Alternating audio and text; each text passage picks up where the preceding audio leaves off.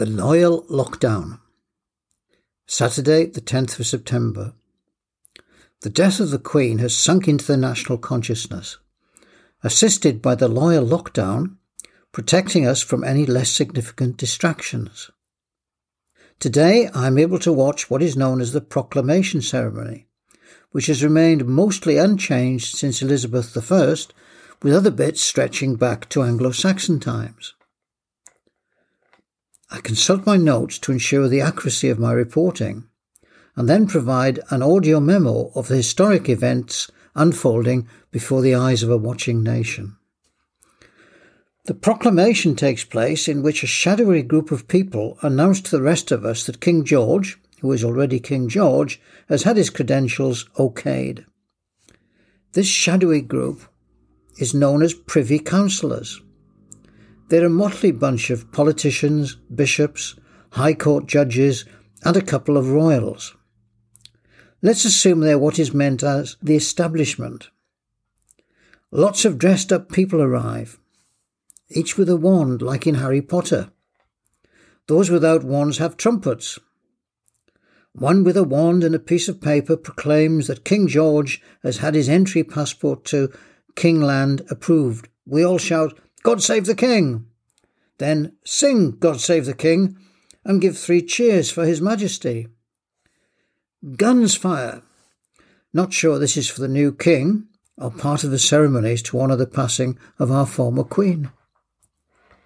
King George goes off to swear the oath of honouring obligations of his contract according to ancient tradition. I have a thought which makes me uneasy.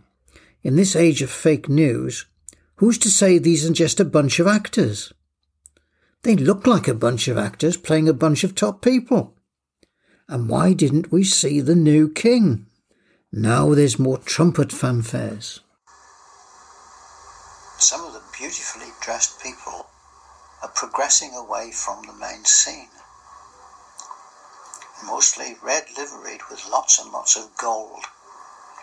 They seem to have a choice of a black busby or a black busby with a white thing on top of it. Oh no, there's someone with the royal mace, big golden thing, and a sword, a big sword. So they haven't arrived since Victorian days. So they get perks rather than a salary.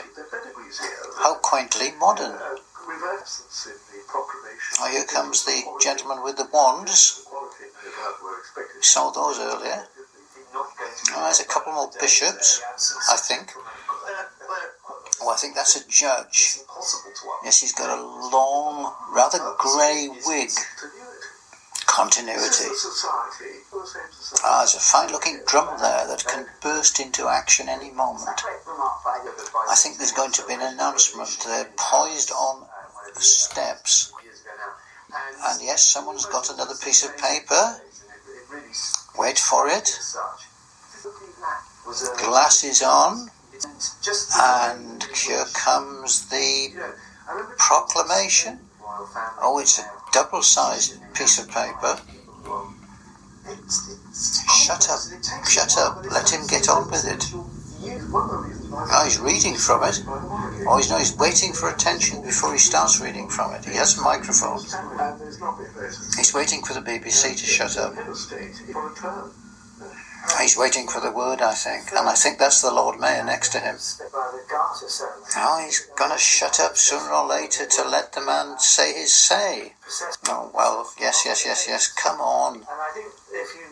A still point of the turning circle, that's what it is. Oh, no. The important moment. The country doesn't know it's got a new monarch. Not everyone clearly can make the journey uh, to the Palace of No, an awful lot of us have been watching. You learned Right. uh, that you had a new monarch. Okay. Uh, um, So they're going to repeat what we've already. Oh, there's a man with enormous boots to know and some kind of breast shield. Oh, the fanfare, that will be good. Well, he's really playing this for the audiences. The Royal Exchange Square is full of people dressed in strange outfits. There must be some so called members of the public somewhere, but I can't see any. Oh, here comes the trumpets. Much bowing.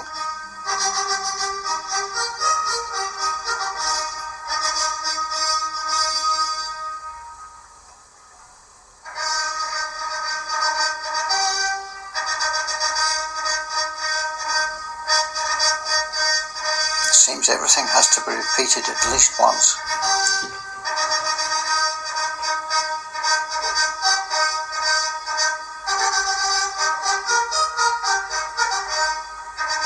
It's very good though, isn't it?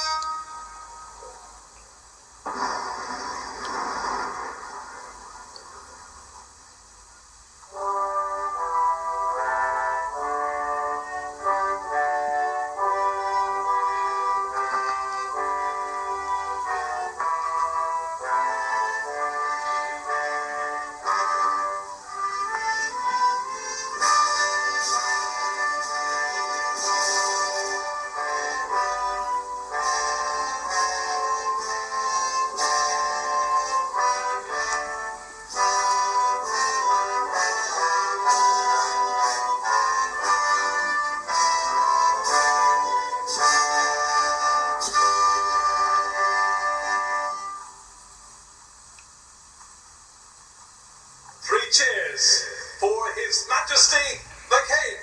Hip hip! Hooray! Hip hip! Hooray! Hip hip! Hooray! Well, that was something. Lots of applause, and so the ceremony ends.